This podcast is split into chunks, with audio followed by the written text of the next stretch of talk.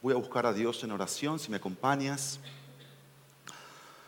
Padre, gracias por la bendición de poder abrir las escrituras y poder disponer nuestros oídos espirituales, poder poner atención, Dios, a lo que tú quieres decirnos. Gracias por la gracia y la misericordia de, de estar vivos. No mereceríamos estar vivos pero hoy tú nos tienes con vida, con salud, con paz. Hoy estamos aquí frente a tu libro, a tu palabra. Y como pueblo queremos ser reverentes, ser temerosos de las escrituras, porque ellas nos revelan quién tú eres. Y Dios, que hoy no haya excepción en nuestras vidas y corazones y en lo que suceda a través de ellas, de las escrituras en nosotros. Toma el control de mi vida, por favor Dios. Yo te necesito para la exposición de tu mensaje. En el precioso y poderoso nombre de Jesús. Amén y amén.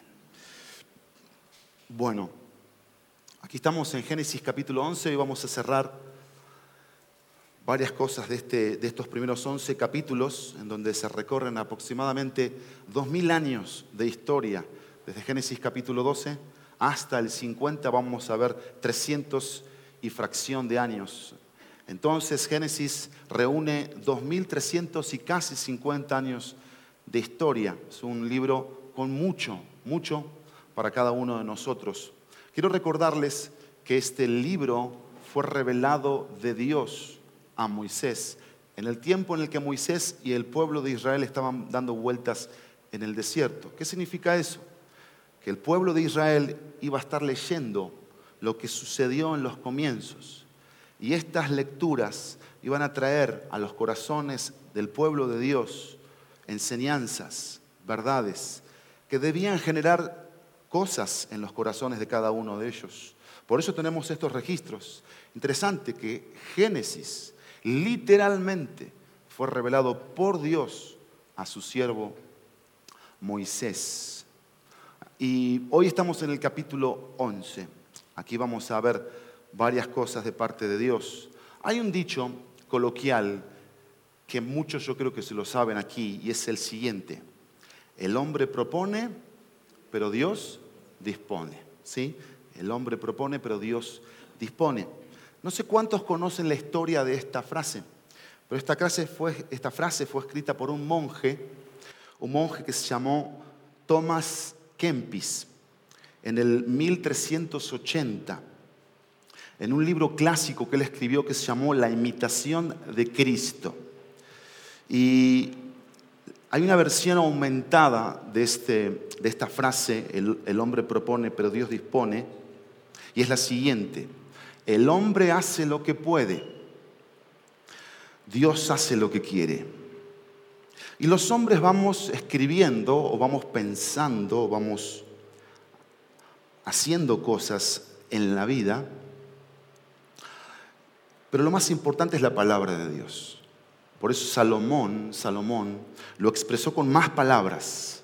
Pero acá está todo el valor de lo que queremos transmitir en esta introducción. Dice el Proverbio capítulo 19, versículo 21. Proverbios 19, 21 dice, muchos pensamientos hay en el corazón del hombre, mas el consejo de Jehová permanecerá. Muchos pensamientos hay en el corazón del hombre, mas el consejo de Jehová permanecerá. Y aquí es donde nosotros podamos ver cómo Génesis 11, nuestro capítulo de hoy, o los primeros nueve versículos, van a encerrar esta verdad que estamos queriendo transmitir, de lo que el hombre piensa, el hombre propone, el hombre quiere, o lo que el hombre puede. Cuando hablo del hombre también hablo de la mujer, por supuesto. Y cuando vamos a leer esta narración aquí de la Torre de Babel, vamos a leerla. Yo quisiera que le pudieras bajar, lo siento demasiado fuerte. Vamos a leer Génesis 11, versículo 1 al versículo 9.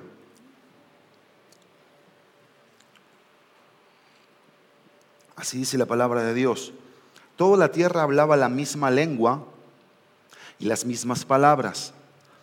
Según iban hacia el oriente, hallaron una llanura en la tierra de Sinar y se establecieron allí. y se dijeron unos a otros, vamos, fabriquemos ladrillos y cosámoslos bien. Y usaron ladrillo en lugar de piedra y asfalto en lugar de mezcla. Luego dijeron, vamos, edifiquémonos una ciudad y una torre cuya cúspide llegue hasta los cielos y hagámonos un nombre famoso para que no seamos dispersados sobre la superficie de la tierra. Pero el Señor descendió para ver la ciudad y la torre que habían edificado los hijos de los hombres. Y dijo el Señor, son un solo pueblo y todos ellos tienen la misma lengua. Esto es lo que han comenzado a hacer y ahora nada de lo que se propongan hacer les será imposible. Versículo 7. Vamos, bajemos y confundamos allí su lengua para que ninguno entienda el lenguaje del otro. Así el Señor los dispersó desde allí sobre la superficie de toda la tierra y dejaron de edificar la ciudad. Por eso la ciudad fue llamada Babel, porque allí el Señor confundió la lengua de toda la tierra y de allí el Señor los dispersó sobre la superficie de toda la tierra. Si tú lees el capítulo 10, versículo 1, después de la muerte de Noé, en el capítulo 9, versículo 28, dice el versículo 1 del capítulo 10, estas son las generaciones de Sem, Cam y Jafet, que fueron los tres hijos de Noé, a quienes les nacieron hijos después del diluvio. Y va a narrar el capítulo 10 las generaciones de estos tres hijos. Lees el versículo 32 y dice, estas son las familias de los hijos de Noé según sus genealogías por sus naciones. De ellos, vean aquí, la presten atención que esto es muy importante, se propagaron las naciones sobre la tierra después del diluvio. ¿Qué significa esto? Que el capítulo 10, las cosas que narran, el, perdón, el capítulo 11, las cosas que narran, fueron después, después de de, mm, perdón, el capítulo 10, lo que narra es después de lo que sucedió en el diluvio. Aunque está escrito antes, no se narra de forma, aquí en Génesis, de forma cronológica, sino literal. En el capítulo 11 vamos a ver en otro mensaje la generación de Abraham, que viene de la genealogía de Sem. Yo quiero llamar tu atención en el versículo 5 del capítulo 10 también para entender un poquito este contexto, dice el versículo 5 del capítulo 10, de estos, las costas de las naciones se dividieron en sus tierras, cada uno conforme a su lengua, dice el texto, según sus familias en sus naciones. Y lo acabamos de leer en el capítulo 11. ¿Qué fue lo que hizo Dios? Dios confundió o Dios quitó ese, ese solo hablar o ese, ese solo idioma y trajo idiomas, diferentes tipos de idiomas, y así se dividió la raza humana, la segunda raza humana que nació en, Noé y su familia. Llamo tu atención también en el versículo 8 que Cus es de los descendientes de Cam. De ahí viene Canaán. Pero Cus fue el padre de Nimrod. Nimrod en el hebreo significa rebelde. Y Nimrod, ahora vas a ver, pero fue el originador, fue el líder, el cabecilla, que quería que se poblaran todas las ciudades. Él era como una especie de arquitecto. Entonces él quería que se poblaran todas las ciudades que él iba fundando. Y dice el versículo, versículo que era cazador, dice el versículo 9, el 8 también.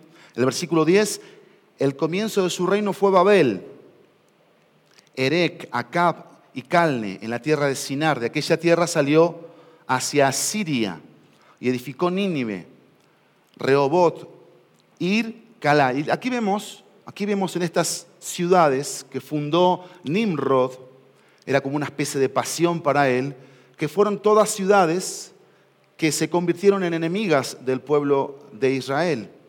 Y este Nimrod, este Nimrod es el, es el líder aquí que tenemos en los primeros versículos del capítulo 11. También quiero llamar tu atención de la descendencia de Sem. Dice el versículo 21, también le nacieron hijos de Asem, padre de todos los hijos de Eber. La palabra Eber, de ahí, de se deriva la palabra hebreo, hebreo, y hermano mayor de Jafet. De Sem tenemos a Eber, de donde, sale la palabra hebreo, y de ahí tenemos la descendencia que llega a Abraham, al patriarca Abraham. Recuerden que en estos primeros 11 capítulos, Moisés, a través del Espíritu Santo, va a traernos cuatro diferentes historias que marcaron la raza humana. La primera fue la historia de la creación. Y con la historia de la creación tenemos lo segundo, que es la caída del hombre. Después de la caída del hombre, hay, un castigo interesante, hay un castigo para Adán y Eva, más no una maldición. ¿Para quién fue la maldición? Fue la maldición para la serpiente. Y en el castigo estuvo la gracia de Dios. ¿Cuál fue la gracia de Dios allí? La promesa del Evangelio, el protoevangelio, ¿sí? que apuntaba a la persona de Cristo. Génesis capítulo 3, versículo, versículo 15. Después tenemos el pecado de Caín y Abel. Caín mata a su hermano, Caín mata a Abel. ¿Y dónde está la gracia ahí? Bueno, el castigo ya sabemos cuál fue, lo, mencionábamos el domingo pasado, iba a estar marcado por el resto de sus vidas, Caín. Pero hay un, nuevo nacimiento que es Set. Ese, ese nacimiento o ese hombre iba a marcar una generación de personas piadosas y temerosas de Dios. Sin embargo, sin embargo, los hijos o los setitas se casaron con las hijas impías de los cainitas. Y así se pobló toda la raza humana y el corazón de Dios vio que la raza humana era perversa, depravada, de continua a la violencia y al mal. ¿Y qué hizo Dios? Dios decidió mandar un diluvio, un diluvio, en donde arrasa con toda, toda especie de ser viviente que respiraba, pero también de animal. Y ahí vemos un cuadro de gracia. ¿Cuál es la gracia? La salvación de ocho personas. Ocho personas que le creyeron a Dios, que creyeron a la palabra de Dios y fueron salvadas. De esas ocho personas salen a la nueva, a la nueva creación que es después del diluvio. Dios hace un pacto con Noé una promesa de no destruir más la raza humana.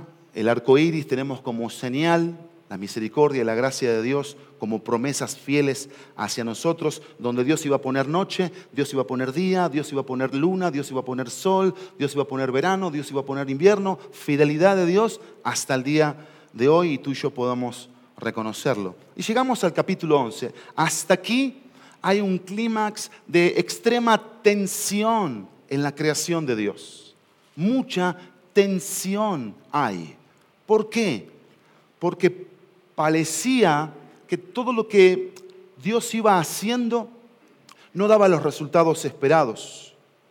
Porque aquí vemos en el capítulo 11, vemos la desfachatez total del ser creado por Dios en donde vemos en el versículo 1 que tenían un mismo mensaje. Dice la palabra que toda la tierra hablaba la misma lengua y las mismas palabras. Tenían un mismo mensaje, un mismo vocabulario. Se entendían unos a otros. ¿Y cuál era ese mensaje?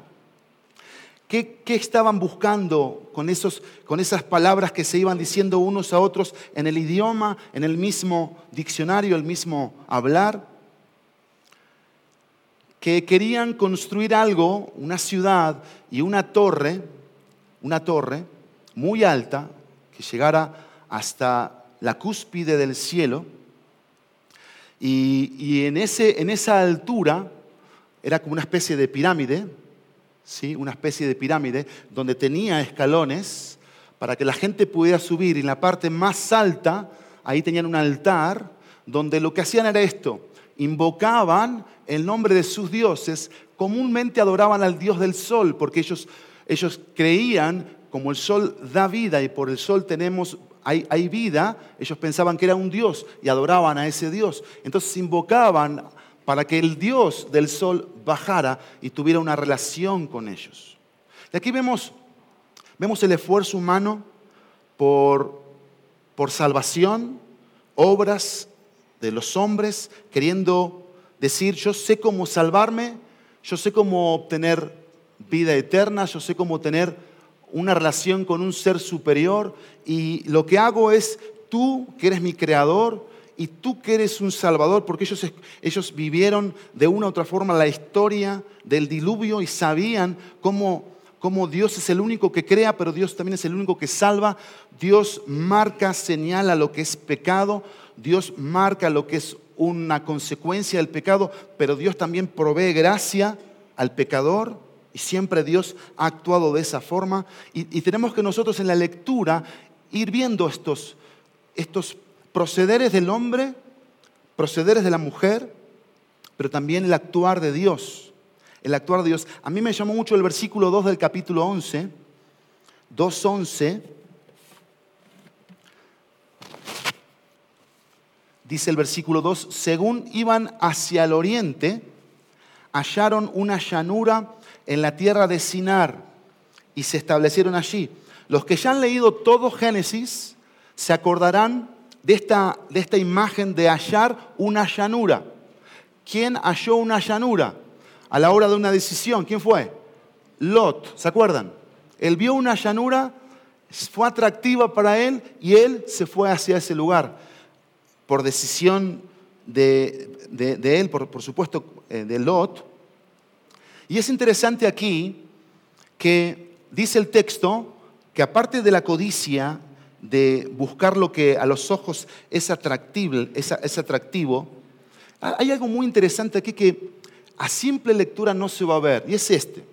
Si tú te quieres quedar hoy con un mensaje sencillo, corto, pero a la vez profundo, es el siguiente aquí en Génesis capítulo 11. Y es que estas actitudes revelan que los hombres tienen propósitos personales que nacen de un corazón que viene de, viene de la caída, viene de la heredad de Adán. Tenemos propósitos y todos tenemos propósitos aquí. La pregunta que, que debemos hacernos, estos propósitos que aquí vemos en los primeros versículos, ¿eran los propósitos de Dios? ¿Sí o no? No, no eran los propósitos de Dios. Y aquí tenemos que empezar a, meternos, porque miren, esto se divide en dos partes muy sencillas. Los propósitos del hombre, los propósitos de Dios. Dios tiene propósitos, tú y yo tenemos propósitos. La pregunta que debemos hacernos son, ¿los propósitos que tenemos son los de Dios o son nuestros? Y es lo que vamos a ver aquí, en estos versículos de la palabra de Dios. Porque quiero que entiendas algo. Dios no importando los propósitos que nosotros tengamos, Él tiene propósitos. Y Él quiere llevarlos a cabo, los, sus propósitos, los propósitos de Dios. ¿Y qué es lo que vamos a ver aquí? En el corazón de los hombres. ¿Qué es, qué es la actitud? ¿Qué es lo que brota del corazón de los hombres?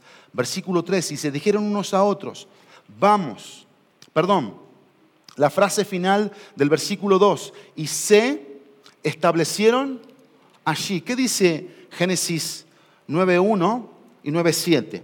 Mandamientos de Dios.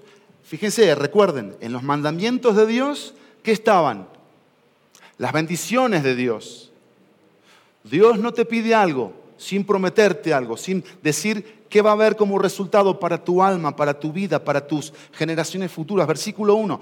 Dios bendijo a Noé y a sus hijos y les dijo, sean fecundos, y multiplíquense y llenen la tierra. Versículo 7, 9, 7. En cuanto a ustedes sean fecundos y multiplíquense, pueblen en la abundancia la tierra y multiplíquense en ella. El mensaje de Dios era espárzanse. El corazón del hombre que dijo establezcámonos. ¿Ven la, ¿Ven la diferencia? Quiero que noten aquí, quiero que noten aquí la mano del hombre. Pero también quiero que vean aquí la palabra de Dios, porque aquí hay una resistencia a la palabra de Dios. Y eso es rebeldía. Rebeldía es resistirnos a lo que una autoridad superior nos está pidiendo que hagamos. Dios que les dijo, espárzanse, multiplíquense, llenen la tierra y ahí va a estar mi bendición para ustedes. Porque Dios tenía un plan en eso. ¿Qué hizo el hombre? Dice el versículo, y se establecieron allí. Pero esto va más todavía. Dice el versículo 3 del capítulo 11, y se dijeron unos a otros, bueno, vamos a ponernos de acuerdo, ¿cómo le vamos a hacer? Fabricaron ladrillos, usaron este brea en vez de asfalto. Ven aquí, ven aquí lo interesante en este texto, que el hombre es creativo, el hombre es ingenioso, la capacidad que tiene el hombre para hacer cosas de la nada. No tenían las posibilidades que hoy un constructor puede llegar a tener. ¿Por qué? Porque como vimos en la palabra de Dios, el hombre es imagen de Dios. El hombre fue hecho a imagen y semejanza de Dios. Dios creó todo de la nada. No había nada y Dios dijo y fue. Dios dijo y fue. Dios tiene un poder creador, un poder creativo y nos da la capacidad a nosotros para crear. El punto es, ¿para qué la usamos esa capacidad? ¿Para nuestros propósitos o para los propósitos eternos, para los propósitos espirituales, para lo que Dios está pidiendo? Y dice el versículo 4, edifiquemos una ciudad, una torre cuya cúspide llega hasta los cielos. Y vean otra, otra de las cosas aquí. Dice, hagámonos un nombre famoso para que no seamos dispersados, sobre la superficie de la tierra. Vean aquí el mensaje directo de oponerse a lo que Dios había dicho. Aquí está explícito. Dios dice que nos esparzamos, nosotros qué vamos a hacer? Nosotros vamos a hacernos un nombre. Cuando lo que Dios ha hecho es ponerle nombre a las cosas. Y nosotros queremos engrandecernos por nosotros mismos. Queremos que nuestras, nuestras glorias, nuestras vanidades, nuestros hechos sean vistos y otros digan, ah, mira lo que ha conseguido, mira lo que ha hecho, que era la idea aquí, que otras naciones vieran lo que estos estaban haciendo y vinieran y se unieran a ese propósito, a ese propósito que nacía de un corazón rebelde, de un corazón que se resiste a la voz de Dios un corazón que no solamente se revela o se resiste, sino que se opone directamente, se pone enfrente de lo que Dios dice y hace todo lo contrario. Y dice el texto, y hagámonos un nombre famoso. ¿Qué estaban diciendo? Dios no es lo más importante. El nombre de Dios no es lo que nosotros tenemos que perseguir para que otros conozcan, otros conozcan y otros crean, acepten y, sigan a ese Dios. Y dice el texto, versículo, versículo, lo voy a volver a leer el versículo 4, luego dijeron, vamos, edifiquémonos una ciudad y una torre cuya cúspide llegue hasta los cielos. Hagámonos un nombre famoso para que no seamos dispersados sobre la superficie de la tierra. Esto me hace recordar el Salmo capítulo 2, Salmo 2, para poder seguir entendiendo un poquito más a profundidad esta, esta actitud en el corazón de los dirigidos por Nimrod. Y dice el capítulo 2 del Salmo, del libro de los Salmos, versículo 1. Vean la palabra que usa la Biblia de las Américas. ¿Por qué se sublevan las naciones? Sublevarse es ponerse por encima de, por arriba de. Eso es sublevarse. Y se puede traducir igual, de igual forma, oponerse, rebelarse. ¿Por qué se rebelan? En otra versión, que es la más antigua, una de las más antiguas, la 60, dice, ¿por qué se amotinan? Las gentes, dice el versículo, ¿por qué se sublevan las naciones y los pueblos traman cosas vanas? La palabra vana aquí es la palabra vacía. Y esa es la idea aquí de lo que había en el corazón de estos en Génesis 11. Lo que estaban tramando venía de un corazón vano, un corazón vacío, ¿Qué quiere, ¿Qué quiere, decir esto aquí? Que lo que los hombres traman, planean como propósitos, no van a darle beneficio realmente a la raza humana, no van a bendecir a la raza humana. Si hay un versículo clave en todo el Antiguo Testamento, versículo clave, para que tú puedas captar la idea general de los 39 libros que tienen el Antiguo Testamento, es Génesis 12, versículo 3. Es un versículo clave en todo el Antiguo Testamento. Y claro que apunta al Nuevo Testamento. Dice el versículo 3, bendeciré a los que te bendigan y al que te maldiga maldeciré. En ti serán benditas todas las familias de la tierra. La promesa de Dios, aquí hay una promesa, aquí todavía no está el pacto, el pacto está en Génesis capítulo 15. Dios hace un pacto con Abraham en Génesis 15, pero en Génesis 12 Dios está haciéndole un llamado a un hombre que era idólatra, un hombre que era pecador, como Abraham. De Abraham iba a nacer el hijo de la promesa, Isaac de una forma milagrosa y poderosa. Isaac iba a tener otro hijo que iba a ser Jacob. Su nombre iba a ser transformado. ¿Se acuerdan que Abraham fue, Abraham se llamaba, bueno, Abraham, después fue Abraham, que es padre de muchedumbre. Después Saraí, ¿cómo se llamó? Sara. Después tenemos a Jacob, ¿cómo se llamó Jacob? Israel. ¿Por qué Israel? Porque en Jacob están las 12, los doce hijos que fueron las doce tribus. Vean aquí lo que hace Dios. Dios cambia el nombre. ¿Pero para qué cambia el nombre? Para cumplir sus propósitos. ¿Y cuáles son los propósitos de Dios? Bendecir, salvar, traer salvación. Pero en el corazón de estos había orgullo, había vanidad, había egoísmo. Había una actitud de decirle a Dios, Dios tú no eres lo más importante. Y te vamos a hacer a un lado de nuestra vida. Y esa es la actitud del corazón del hombre. Por eso la palabra de Dios dice en el libro de Romanos que los hombres no tomaron en cuenta la verdad de Dios, ni le dieron gracias, sino que se envanecieron en sus razonamientos, dice el apóstol Pablo en Romanos capítulo 1 y su necio corazón fue entenebrecido, dice la palabra de Dios. Y estaban fundando una, una ciudad, Babel, donde nace una, o se traduce una primer frase que es Babel, la puerta de los dioses. ¿Recuerdan lo que decíamos en Isaías? Que cada paso que dabas en Babilonia, un dios. Había idolatría terriblemente en Babilonia.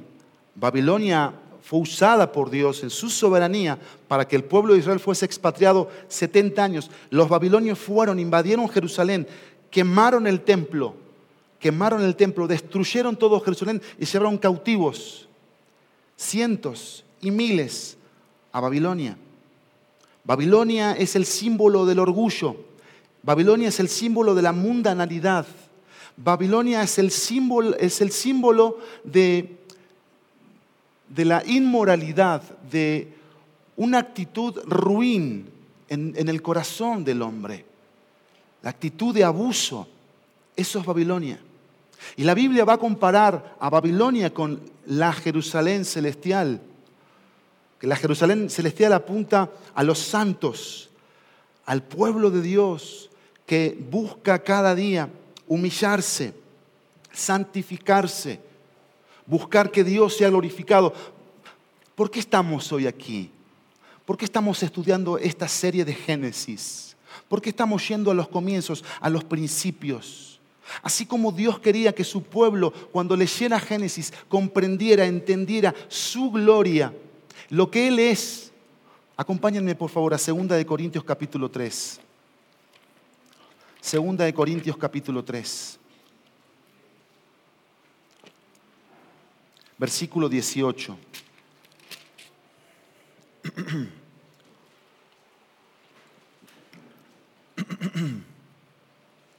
Dice segunda de Corintios 3, 18.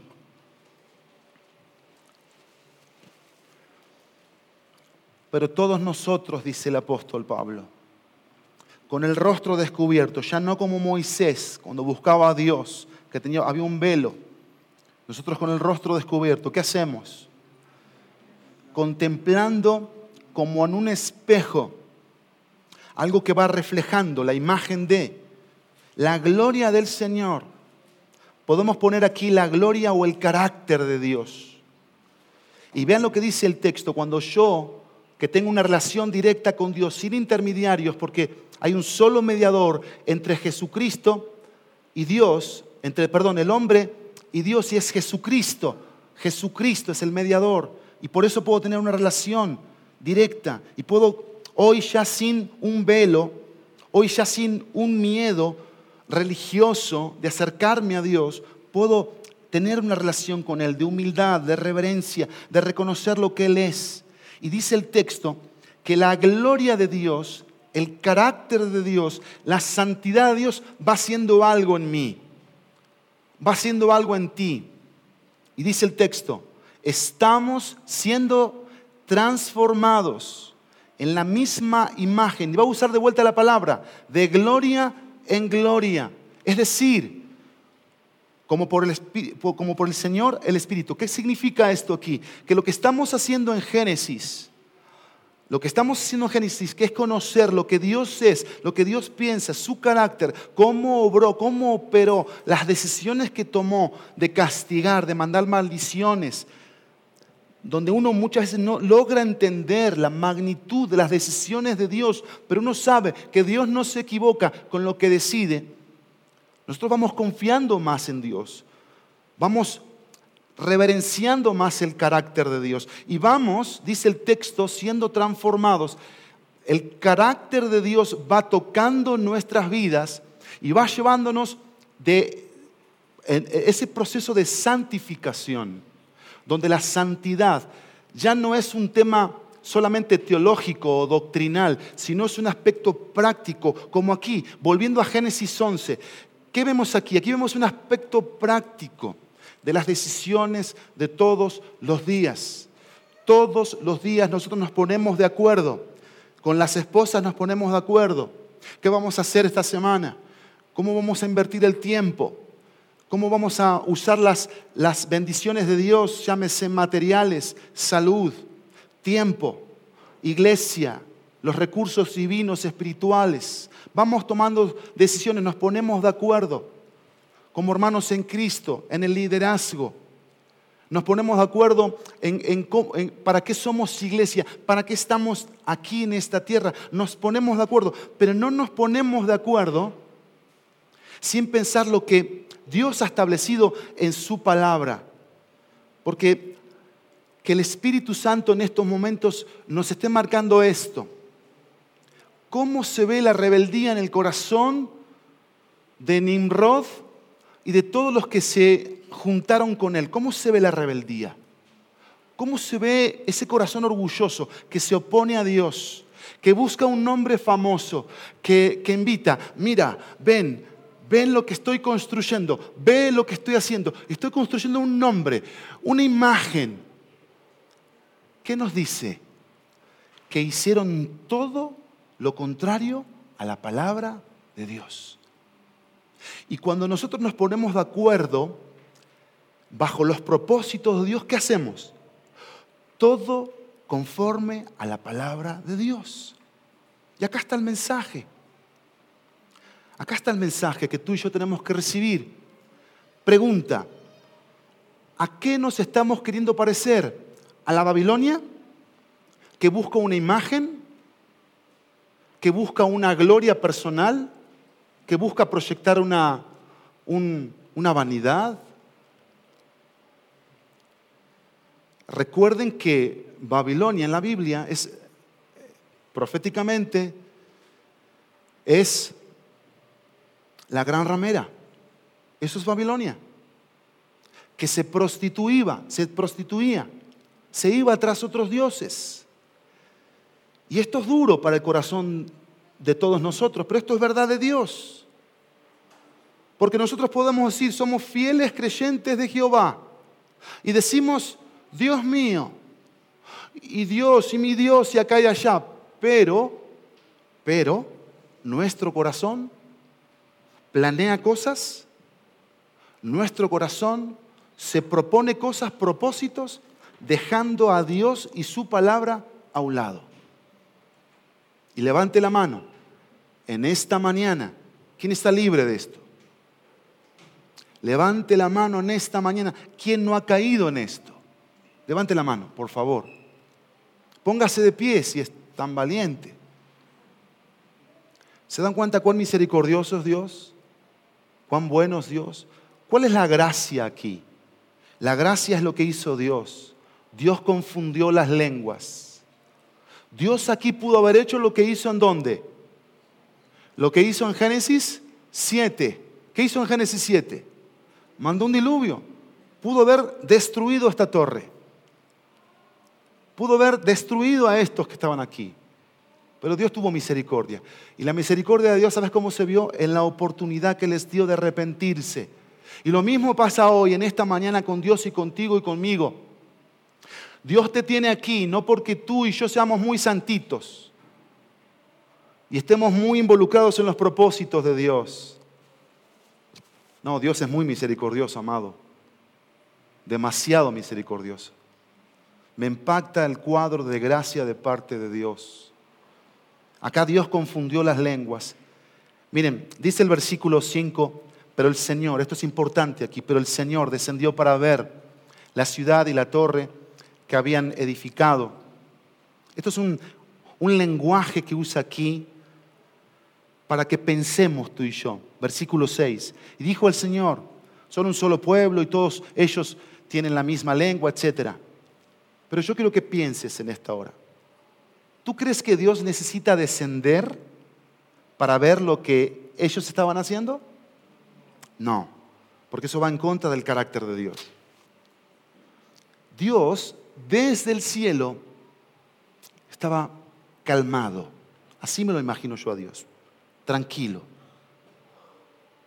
viendo a la raza humana, a la segunda raza humana,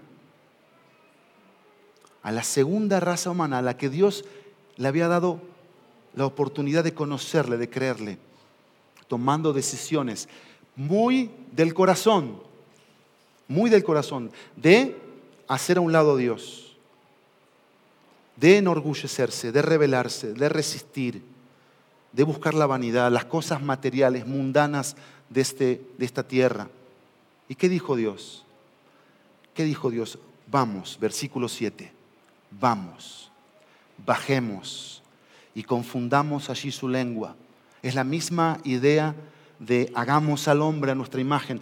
La Trinidad aquí presente, Dios Padre, Dios Hijo y Dios Espíritu Santo. Y aquí yo me lo imagino a Dios Padre en su mente y en su corazón pensando en cómo, cómo hacer para ayudar a esta raza humana caída, pecadora, perdida, confundida. Dice el texto que la Trinidad vino y obró una confusión allí en sus lenguas para que ninguno entendiera el lenguaje del otro. ¿Qué fue lo que hizo Dios aquí? Dios los separó literalmente. Esto es algo tremendo que Dios hizo. Esto es gracia. Esto es misericordia. Donde hay momentos en donde Dios decide que te separes de aquello que a ti te está haciendo enorgullecerte, caer en la vanidad, ser materialista, egoísta, rebelde. Hay muchas cosas que, que hoy pueden estar presentes. Y miren, Hoy estamos en la era de la confusión. Tenemos individuos confusos, matrimonios confusos, padres confusos, tenemos jóvenes confusos, tenemos sexualidades confusas, iglesias confusas, gobiernos confusos. Y la confusión es parte del plan de Dios, porque Dios permitió esa confusión para que los hombres se separaran de ellos, de ese propósito terrenal, carnal, personal, egoísta, y fueran a Él, a entender cuál era su propósito, qué es lo que tú quieres. ¿Qué es lo que tú has creado? ¿Para qué nos has salvado? ¿Qué es lo que debemos hacer nosotros? Y Dios los dispersa. Ahí vuelve Dios a cumplir su plan. Porque Dios los dispersó para que donde estuviesen, siguiesen prestándole atención a lo que Él les iba diciendo. Porque recuerden, 606 veces aparece en Génesis la palabra decir, que habla de comunicar, de Dios dialogando, Dios invitando al hombre y a la mujer a relacionarse con Él. No les iba a faltar palabra, no les iba a faltar promesa, no les iba a faltar pacto. Dios ahí va a estar. Y Dios hizo eso. Yo quiero concluir con Hechos capítulo 2. Vamos a terminar con Hechos capítulo 2.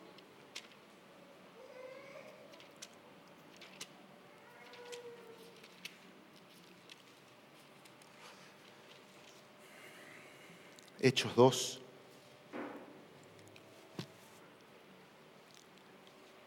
Si tú rápidamente repasas Génesis 11, ves la rebelión del pueblo que, que, le siguió a Noé y las generaciones. Ves la respuesta de Dios, la respuesta de Dios a esa rebelión, pero también hay una respuesta de parte de nosotros en la aplicación personal. Dice Hechos capítulo 2, versículo 1. Cuando llegó el día de Pentecostés, estaban todos juntos en un mismo lugar. Y de repente vino del cielo un ruido como el de una ráfaga de viento impetuoso que llenó toda la casa donde estaban sentados. Se les aparecieron lenguas como de fuego, que repartiéndose se posaron sobre cada uno de ellos. Todos fueron llenos del Espíritu Santo y comenzaron a hablar en otras lenguas, según el Espíritu les daba habilidad para expresarse. Había judíos que moraban en Jerusalén, hombres piadosos, procedentes de todas las naciones bajo el cielo. Al ocurrir este estruendo, la multitud se juntó y estaban desconcertados porque cada uno los oía hablar en su propia lengua. Estaban asombrados y se maravillaban diciendo, miren, ¿No son Galileos todos estos que están hablando? ¿Cómo es que cada uno de nosotros los oímos hablar en nuestra lengua en la que hemos nacido? Partos, medos, elamitas, habitantes de Mesopotamia, Judea y Capadocia, del Ponto y de Asia, de Frigia, de Panfilia, de Egipto, de las regiones de Libia alrededor de Sirene, viajeros de Roma, tanto los judíos como proselitos, cretenses y árabes, los oímos hablar en nuestros propios idiomas las maravillas de Dios. Todos estaban asombrados y perplejos, diciéndose unos a otros, ¿qué quiere decir esto? Quiero concluir en esta mañana con la respuesta de Dios y la respuesta de su pueblo. La respuesta de Dios hoy es el Espíritu Santo ese Espíritu Santo que, que quita toda confusión, que obra un milagro aquí en Pentecostés puntualmente, donde les da la capacidad de hablar otras lenguas, idiomas, pero el propósito de Dios, ¿ves? El propósito de Dios. ¿Cuál era el propósito de Dios? Que anunciasen sus maravillas, lo que Dios es, lo que Dios puede hacer, su poder, su grandeza. Y la iglesia aquí estableciéndose, estableciéndose. Y si hay algo que hace el Espíritu Santo, familia, es vaciarnos de nosotros mismos, renovarnos el pensamiento, santificarnos, traer la voz del Padre, convencernos de toda verdad, marcarnos si estamos siendo orgullosos, vanidosos, materialistas, si estamos siendo personas que estamos persiguiendo propósitos del mundo, de aquí, de esta tierra si nuestros afanes, nuestras preocupaciones son porque no tenemos una casa más grande, no tenemos un coche más nuevo, no viajamos a tantos lugares que quisiéramos viajar. ¿Qué es lo que más anhela nuestro corazón como iglesia, como familia? Porque lo que vemos aquí es que el Espíritu Santo fue traído a la iglesia, posó sobre los creyentes allí y vino a ser morada al Espíritu Santo para empezar a producir cosas. un primer milagro, hablar en otras lenguas y quitar esa maldición del pasado, quitarla. Eso hace el Espíritu Santo. El Espíritu Santo rompe con las maldiciones, rompe con lo que puede llevar el pasado atrás. Todos tenemos aquí una historia. Todos, todos pudimos en algún momento ser Babilonia, rebeldes, desobedientes, opuestos a Dios. Pero Cristo vino a, marcar la diferencia con su salvación, con su perdón, y mandó al Espíritu Santo para que tú y yo, tú y yo nos convenzamos de que el propósito de Dios es mejor que el nuestro. El propósito de Dios es mejor que el nuestro.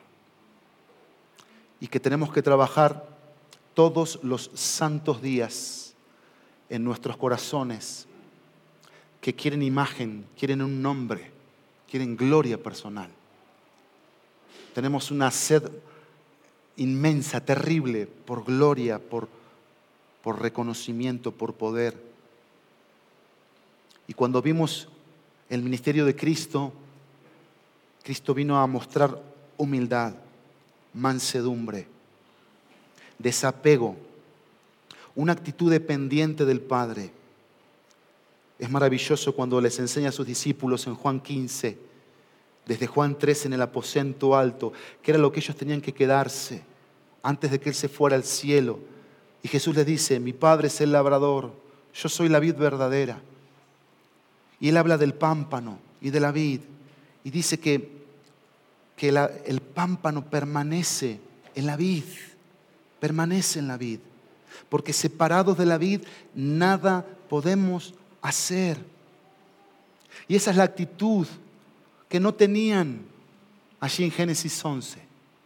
Una actitud de permanecer pegados, pegados a lo que Dios instruye, a lo que Dios manda, a lo que Dios ordena. Ellos fueron en contra de la palabra de Dios.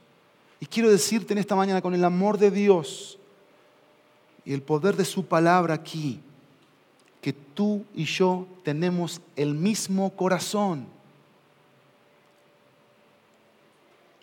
Y si el Espíritu Santo no está lleno y llenando y vaciando todo lo que somos, no estamos libres de tomar decisiones que busquen nuestros propios propósitos.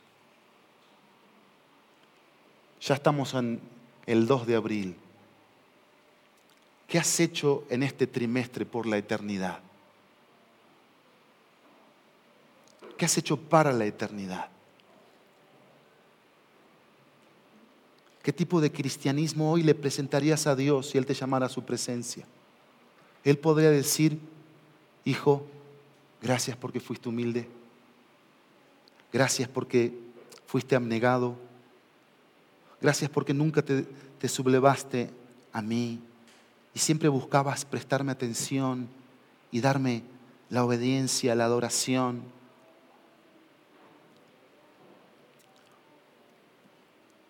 Este es el día para arrepentirnos, familia. Este es el día para abrazar la gracia de Dios.